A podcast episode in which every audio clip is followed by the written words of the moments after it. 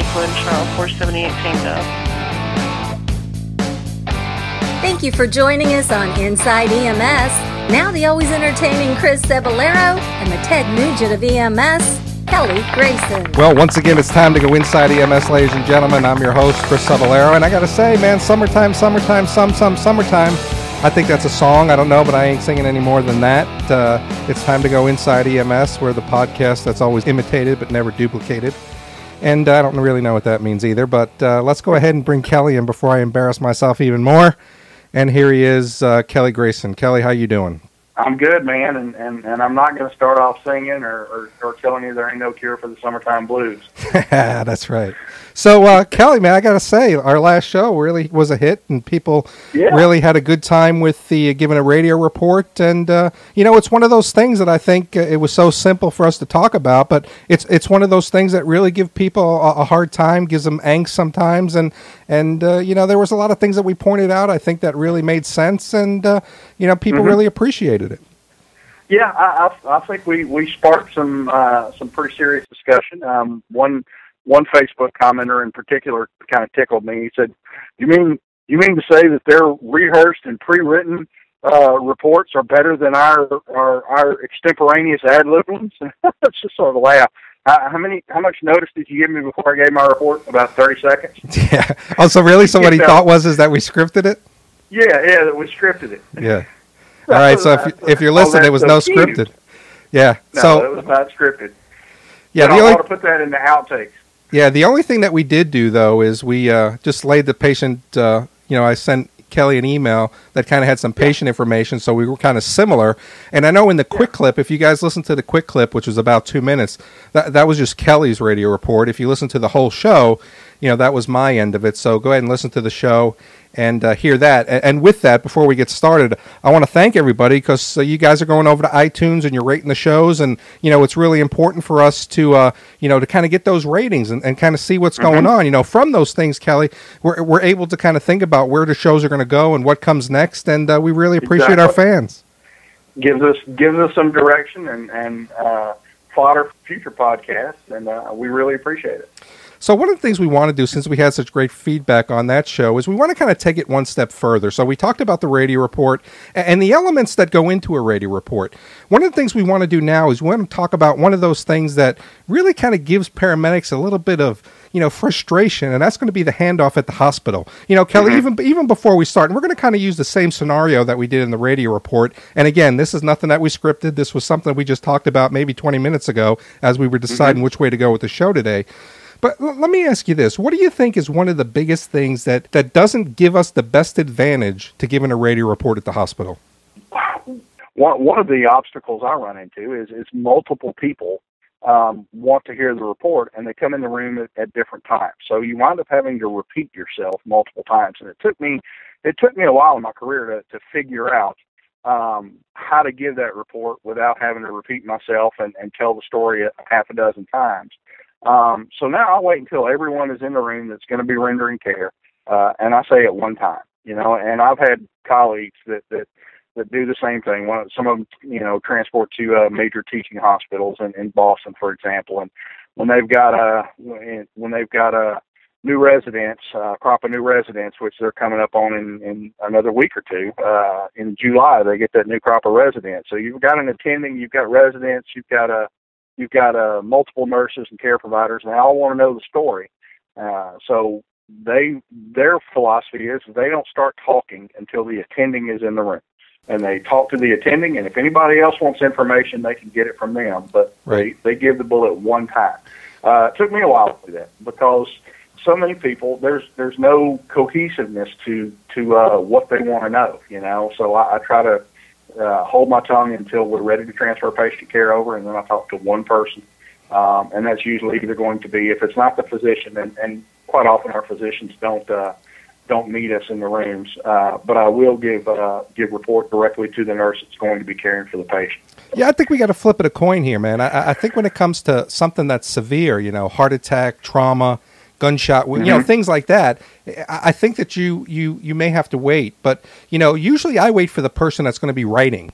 And uh, Yeah. you know, you walk into a room with a, with a regular medical call, and usually the nurse is going to be right there. The only thing I'm going to wait Mm-hmm. for is to get her pen ready and get her paper ready. You know, if somebody's going to come in and say, you know, what's going on with this patient, I'm going to finish my report, and I'm going to say, you know, uh, give me a second, and I'll, I'll catch you up afterwards. But one of the things I'm going to do afterwards and say to the nurse that's scribing is, did you get everything you need? Yeah, and then I'm going to Yeah, say you can get everything exactly. from her. But but what about this question, Kelly? Because we get this all a lot, and, and as a chief, I, I heard this all the time, and the frustrations of the nurse just doesn't listen to me.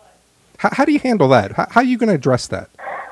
you, I I don't think you're going. The the nurses that truly are not listening to you, um, you're not going to make them listen by giving a better report. You're not going to control how well another provider does his or her job uh, by how well you do yours. Um, so all you can do is do you know do the best you can, give the best report you can, and what they do with it or don't do with it is up to them.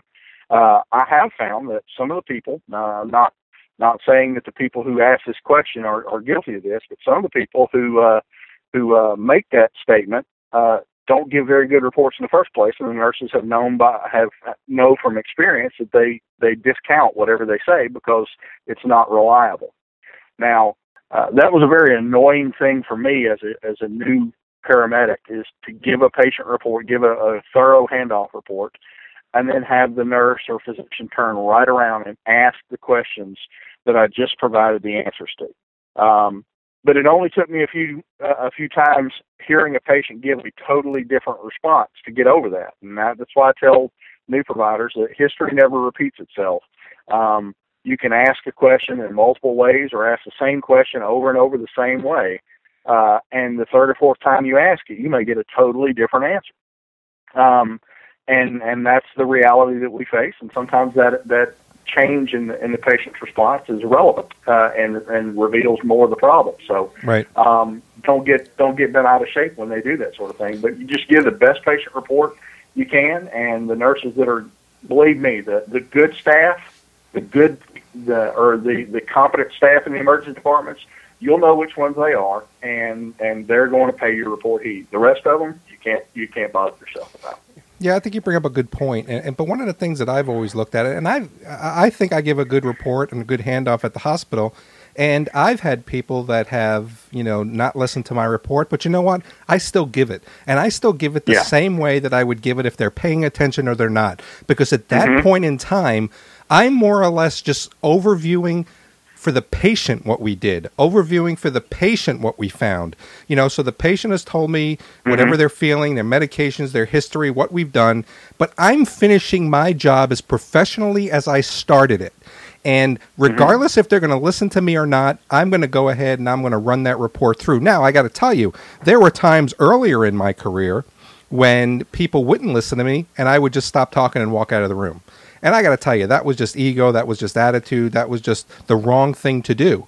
You know, don't allow people to change the way that you address your position, that you address your responsibilities. Exactly. You know, uh, other people's opinions of you doesn't have to be your reality. And Yeah. if you're able to deliver the highest quality of patient care, develop a rapport with your patient, give them the compassion that they need as if they were a family member, and then bring them into the hospital with confidence that you did the very best that you could, you know, go ahead and run that drill. Yeah, I'm. You know, I've been guilty of the same thing uh, in regards to pre-arrival notifications. When certain nurses picked up the phone uh, and asked all these um, irrelevant questions, uh, the primary of which is, "Why are you bringing them to my facility?" Um, after a while, you I just love that you realize question. you're I not love going that to. Yeah, it's like to have a mental map of the city, uh, and and you say, "I'm where are you coming from?" Well, well so and so's closer, you know, and and my response used to be, "Well, you know." Um, there was nothing good on at the movies and the zoo was closed, so we're bringing him to you. Um, that was my standard reply. That's funny. But some of the nurses, some of the nurses I used to deal with, um, uh, I would just tell them, you know, I'll recognize their voice when they pick up the phone. I'd say, "Hi, Gail, it's Kelly, bringing you a bad one. See you in about five, and hang up the phone. sure. And that that only took two or three reports that way before the ER director and the the uh, the ER physician on duty asked me what was up. I'd say, well, you know, she wants to know the patient's favorite color, zodiac sign, likes and dislikes, and, and why we're bringing them to your facility instead of somebody else's, and I don't have time for that. Uh, and they took that to heed, and that nurse never answered the phone again. Oh, that's awesome. Um, so so that was great. But but one of the things that in in that handover report, uh, one of the things we we sometimes forget is that's where you establish your credibility as a provider or destroy your as a provider. The nurses and physicians don't see what we do in the field. Uh, their experience uh, or their their concept of our skills and our knowledge ha- happens in that two to three minutes where we're moving a patient from one bed to another. And if what you say is uh, is valid and and all the the report jibes with what they actually see, then then that raises their estimation of you as a provider. And the next time you pick up the phone and ask for orders, uh, you're much more likely to get them. And we forget that sometimes. And and a lot of times when the nurses ignore you, uh, it's because they've already made a judgment of you from something that that you know some discrepancy between your handoff report and the patient's actual findings. Sure. Uh, coloring their opinion of it. Um, that's unfortunate, but that's you know that's that's human nature. And you brought that up as far as saying, why did you bring him here? You know, what's even worse is they say that when you walk in the door in front of the patient. Why did you bring him here? I said, why? Because this is a great hospital. They're going to receive great care, and this is probably the best place for them to be. And it really kind of shuts them up at that yeah. point. But uh, you know, uh, this isn't a res- this isn't a restaurant. We don't have to call ahead yeah. for reservations. You know, I exactly. mean, you I know, told one I told one nurse one time. I said, uh, I said, she's she asked, why, why are you bringing him here? And I said, well, it's, you know, you're a charity hospital. And I told him uh, that he shouldn't come here, but he's willing to accept crappy care as long as it's free. And that shut her up. It, it also got me a day off without pay, but it shut her up. Right. yeah, he's willing to accept really substandard care as long as it's free. That's right. So let me ask yeah. you this then, you know, so, you know, we talked about the radio report and we're going to kind of use the same, you know, the same scenario that we did the last time. Mm-hmm. And for those who are listening, th- this is not scripted. We haven't gone through it. But when you start to give, you know, talk to the nurse and, and, give that handoff at the hospital, what do you think is the best components or the best elements to, you know, to passing that patient care off? I start off with an introduction. Mrs. Jones, this is Nurse Smith. She's going to be taking care of you. Miss Smith, meet Miss uh, meet Nurse Jones. Um, and I think that from purely a customer service standpoint, I think that puts the patient more at ease when they know the names of their care providers. Uh, I introduce myself when I arrive on scene uh, and ask the patient what name they like to be referred to, uh, and, and I do the same when I hand them off. Uh, and at least you know you, you start establish helping uh, the nurse establish that rapport. Um, but my general uh, my general guidelines are is I flesh out uh, what my pre-arrival notification said. That was a skeleton. I put the flesh on the skeleton when I do the handoff report. Um, if there is any significant change to my pre-arrival notification, I'll lead off with that, um, and I, I provide further background information as needed. You know, and, and there's no real um, I guess at this point in my career, I'm more doing it intuitively rather than following a, standardized format. Um, but uh, there, there's no real formula to it for me. Um, I just fill in the blanks. Well, let's go. I mean, you ready? You ready to give it a go? Do you do you do you have enough yeah. in you to give it a pop? So let me go ahead and remind yeah, you. Of, so. Let me go ahead and remind you of a patient, and, and, just go ahead and add the things you need to. But just for the per- people that are listening out there, what I want to do is just to give you a little bit of format. This is, if you remember from the radio report show, this is a 56 year old female. Her chief complaint is chest pain times three hours. She's got a history of hypertension and high cholesterol. Mm-hmm. She's on verapamil. She's on Lipitor. She's got no known drug allergies no known drug allergies. Kelly, since you're not writing, uh, I'll let you give the vital signs, uh, but they were stable. Okay. And uh, you know, from that standpoint, go ahead and uh, bring the patient in, and let's go ahead and see what you got. Okay. You know, at, at bedside, I would say, Michelle, this is uh, the stimulator I called you uh, called you five minutes ago on. Um, Miss Jones, this is Michelle. She's a nurse going to be taking care of you. This is Dr. Relatus. He's going to be uh, your physician today. Um, Miss Jones started complaining of chest pain about three hours ago. Uh, denied it for a couple of hours, and then then called us. Uh, we found an anterior wall STEMI on scene, um, uh, lead or ST elevation in uh, V1 through V3. Um, her initial pressure and vital signs were 136 over 83, heart rate of 92, and respirations at 20 with a SAT of 98% on room air. Um, we've given her 324 of aspirin and four nitros this far, and it's only gotten her pain from a 10 down to about a 5. Um, I just gave uh, 50 of fentanyl just prior to arrival. uh, and her pressure has remained steady throughout that. Uh, only known no known drug allergies. Uh, only meds are Lipitor and Verapamil. Uh, she does have a family history of heart disease, and that's all I've got for you. Any other questions? Yeah, I mean, I think that was pretty good. I mean, you got the basics, you know, uh, and and then in, as we're doing this, you know, we don't have the patient in front of us to see, and, and mm-hmm. it was a very good from start to finish of A, B, C, D, and then you mm-hmm. went down and said, "This is what we did. This this is what we found. Well, this is what we did," and uh, you know, I think you covered it up well. Yep, and and for, for purposes of scribing and, and and those sorts of things, uh, nurses also like to you know know uh, what size IV we put in, so I would probably, uh, you know, if I had to do it over again, I would I would flesh it out a little bit more and say, you know, that's a that's an 18 gauge in her left AC, and I had time to get you another 20 on the other side, and uh, she's had no fluid other than what's flushed through the saline locks and so sure. on and so forth. But you know, and that sort of thing. Um, but it it you know lets them know exactly what they what they've got to deal with, and and uh, um, paint a pretty good picture from there. Right. Let me see if so I can let's give, hear yours. Yeah, let me give it a go, man. I'm out of practice. Remember, I'm an administrator. I'm not a paramedic anymore. But and I say that all the time, and, and I say that tongue in cheek. And the reason I use that, uh, just for the people that are out there, is because you know I'm in a position as a as a chief to guide the department to to get us to our visions to make sure that mm-hmm. that folks have what they need to do their job and I, I shouldn't have to be the one to make policy for the field the field yeah. people should be able to be the ones to say, you know, chief, we need this piece of equipment, or we really need to look yeah. at this protocol. I'm not doing the work anymore, and uh, you know, they have to be able to be the ones to guide the care and uh, mm-hmm. uh, kind of guide what we're doing. But let me go ahead and give it a go and see what we got and uh, we're going to walk in and i'm going to say this is kelly grayson. Kelly's a 56 year old female. She's complaining of chest pain times three hours. She's been alert and oriented since we've picked her up. You know she's got a history of hypertension and high cholesterol. Her medications of verapamil and lipitor. She's got no known drug allergies Three lead EKG showed tachycardia. 12 lead was unremarkable. Vital signs were 136 over 88. Pulses 96. Respirations are 24. Secondary assessment didn't show anything uh, out of the ordinary. She has normal S1 and S2. She, her lung sounds are equal bilaterally. We initially started off, he had pain of at 8 over 10. We went ahead and gave her three doses of nitro, five minutes apart. We brought it down to 3 over 10. I gave her 100 micrograms of fentanyl. I put an 18 gauge in the left intern, and I've been running TKO fluid. Other than that, the patient's been unremarkable through transport. Yeah. Do you have any questions for me? Yeah, and, and that's that's you know that that fills in the blanks nicely. Um, all we really need to do is is paint a better picture of the patient's history.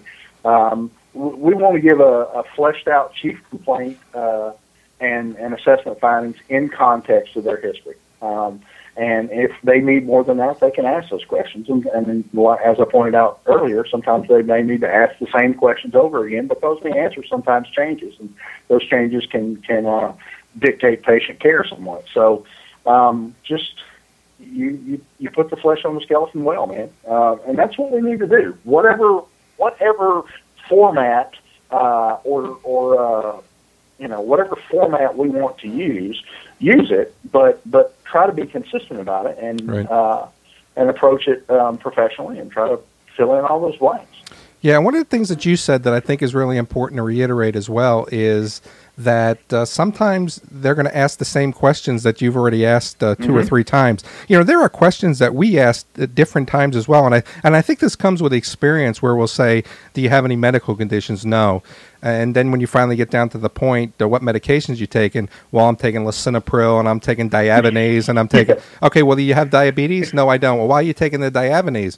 Uh, my doctor well, told me to yeah, take it. That, yeah, and that that control. Uh, you have hypertension? No, not when I take my uh, not when I take my lisinopril. Right, but but I think that you have to realize that that that's okay. That those multiple mm-hmm. questions that you're going to ask is okay. The multiple questions that the nurse is going to ask is okay. The multiple mm-hmm. questions that the doctor is going to ask, the same questions. And as you mentioned, that you said it so poignantly was the fact that. Uh, you know they're just going to uh, they may have different answers and they may mm-hmm. not want you know and i don't know how many times you've run into this kelly but they may not want to answer us we're, we're mm-hmm. just you know they may look at us and say i'm not telling them anything when i get to the doc when i get to the hospital i'll tell them anything or how many times has the patient said to you uh, i'm not talking to you i'll wait till i get to the hospital yeah, we run into that a lot. The the people that still think of us as a fast ride, and, and that's about it, a fast free ride. Um, often often adopt that attitude. But even so, you can still glean some information out of those guys. Um, you know, it, it's a rare patient indeed that just flat out refuses to tell me nothing. I run into them, but but they're they're an anomaly. Um, but one thing I've I've found that is also necessary is sometimes you run into those those blind spots or or problems in communication where the patient doesn't understand the history questions you're uh, you're asking, or uh, and you've already worked that out, um, and knowing that that the same problem is going to be uh, faced by the emergency department staff, letting them know those those barriers to communication and understanding, letting them know where the the minefields are, where the uh, the problem spots are, uh, is sometimes helpful. Like pain scale, for example. You know, how many times have you run into a patient that that did not understand the one to ten numeric pain scale, um, or or Wong Baker faces for that matter? Uh, but you were able to work out that the patient has um, you know, significant pain, you were able to control it. Uh, but that's one of those check boxes you got to fill out when when you do an emergency department screening. You know, uh, you know what is your pain level, and you know, do you feel safe at home, and all those questions that that uh, sometimes EMS doesn't ask. Um, they may not get answered effectively if the nurse doesn't know uh, how to uh, adapt her questioning to the patient's uh, level of understanding. So. You know, I think one of the things that you brought up that I want to touch on, and, and this really gets into the whole benefit of community paramedicine, and I know, you know, you and I have mm-hmm. talked about it before, is people really don't understand their medical conditions. I mean, I mean, let's let me give you this scenario. Oh no, they do not. Yeah, yeah, let me give you this scenario because I use this all the time as I talk with folks about community paramedicine. Is you know, Kelly, you and I are great patients. We're going to call mm-hmm. today and we're going to go ahead and get a, an appointment because we need our prescription refilled or or we're having some problems that we want our doctor to address.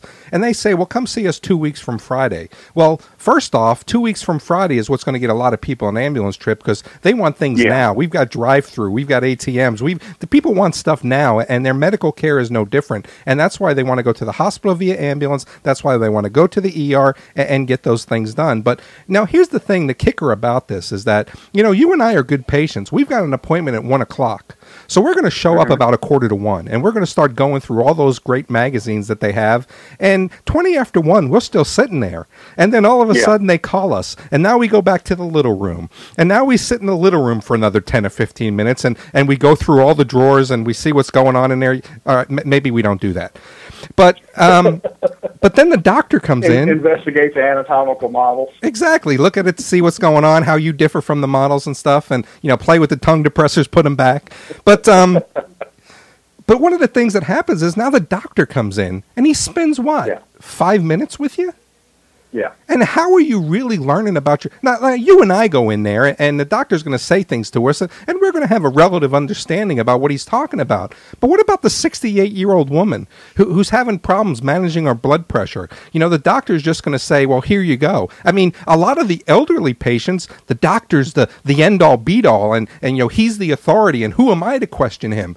And we really have to move to a point now where we are questioning what our doctors are telling us, and we have to mm-hmm. have an understanding. Otherwise, we're not really getting a better quality of life. Yeah, yeah. And, you know, it, it occurred to me that we, we still haven't given people a, a, uh, a format to, to how to approach this handoff report one approach you might take to to that handoff report is just to sim- uh, simply follow the same format that you're going to use in your written patient narrative. Uh, that that details all of the relevant aspects of the call, or it should if you're documenting appropriately. Um, so just follow uh, in your handoff report, follow the same format that you would use in your written uh, patient narrative, be it chart or SOAPIE or SOAPier or, or whichever one you use, complaint, history, assessment, treatment and, and response to treatment. Um, that kind of paints uh, the picture in a format that pretty much everyone understands. Um, and it's the same stuff you're going to be writing in your report. Uh, you just verbalize it. Um, I know that in my system, for example, we don't we don't leave written reports to the hospital because we you know we use electronic PCRs, uh, and and there are no printers in the in the emergency departments. So if they want a written copy of our record, um, what they have to do is they have to log onto a website, a secure website, and they can download it as soon as we've uploaded our, our patient care report, which they don't send get done within. They don't send automatically once you upload them to server. Well, the, yeah, they they do, but the the ERs have to be able to access that particular server. It's a it's the reports are in the cloud. You know, that's Um, interesting. and and they can get the they can get a PDF of our of our report, um, but it's not something I can I can you know get a scrivenature and and hand it off to the nurse when I hand off patient report. So our our verbal handoff reports are are are pretty vital because they they're not you know the nurse is not going to be able to go back and refer to it. Uh, revert refer to a written report to to fill in the the parts that she didn't hear uh, or he didn't hear. Um, it's going to take them 15 to 20 minutes to log on to uh, for us to get our report written and uploaded, and then they can go onto the uh, go onto the net and, and download that. Right. Um, and it required it required our service to uh, to do you know in, set up individual web access uh, and uh, secure portals at each one of the hospitals so they could go and get only access you know the patients that were transported to their hospital um, instead of just going to a Acadian's website and getting everybody. Sure. You know, Uh, that took a took a little little doing, but um, you know, since that that written handoff report is not immediately available, uh, puts the onus on uh, more on us to to make sure that our verbal handoff report uh, at bedside is as detailed and, and full as we can make it. And that's that's kind of the uh, the format I use. Just generally, I say what I'm going to write in my narrative. Yeah, and I think that brings up a good, pretty good point. You know, a lot of the systems, though, um, and the systems that I've been in, as soon as you upload your, as soon as you upload your PCR to the server wherever it is, the server automatically sends a copy of the report to their printer or whatever printer they deem. So that's an interesting how you guys do it. But one of the things that I want to close with is, you know, I think you said something really well that I want to go back and touch on because I don't want it to be overshadowed. And, and I forgot mm-hmm. to mention it is what was the response to treatment? And mm-hmm. that is a very, very important component. So, what is it that you did that made a difference, or what is it that you did that didn't make a difference? And uh, that's Yeah. a very, very important component. And I don't want to overshadow that. But, Kelly, it sounds like we got a clinical issue here.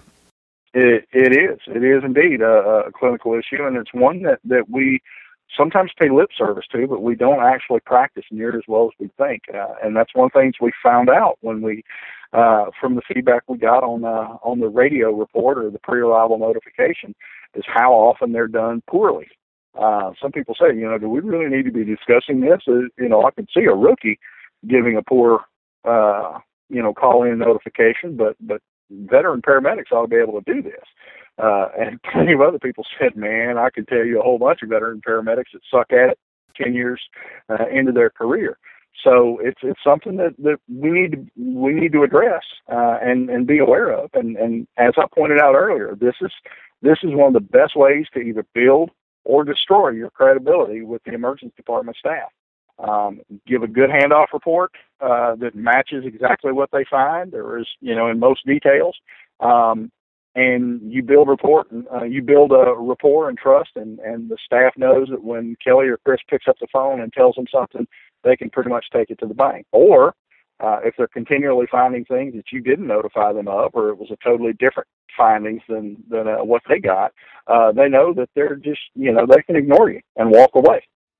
Uh, and we, you know, God knows that that happens often enough. Uh, we we need to be aware that sometimes it's us that's causing it. But that's our take on it. We'd like to hear yours. So give us your, your comments, thoughts, questions, concerns. Email us at the show at ems1.com. Uh, don't forget to rate us on iTunes. And for myself and co-host Chris Cebollero, thanks for tuning in to Inside EMS, and we'll catch you guys next week.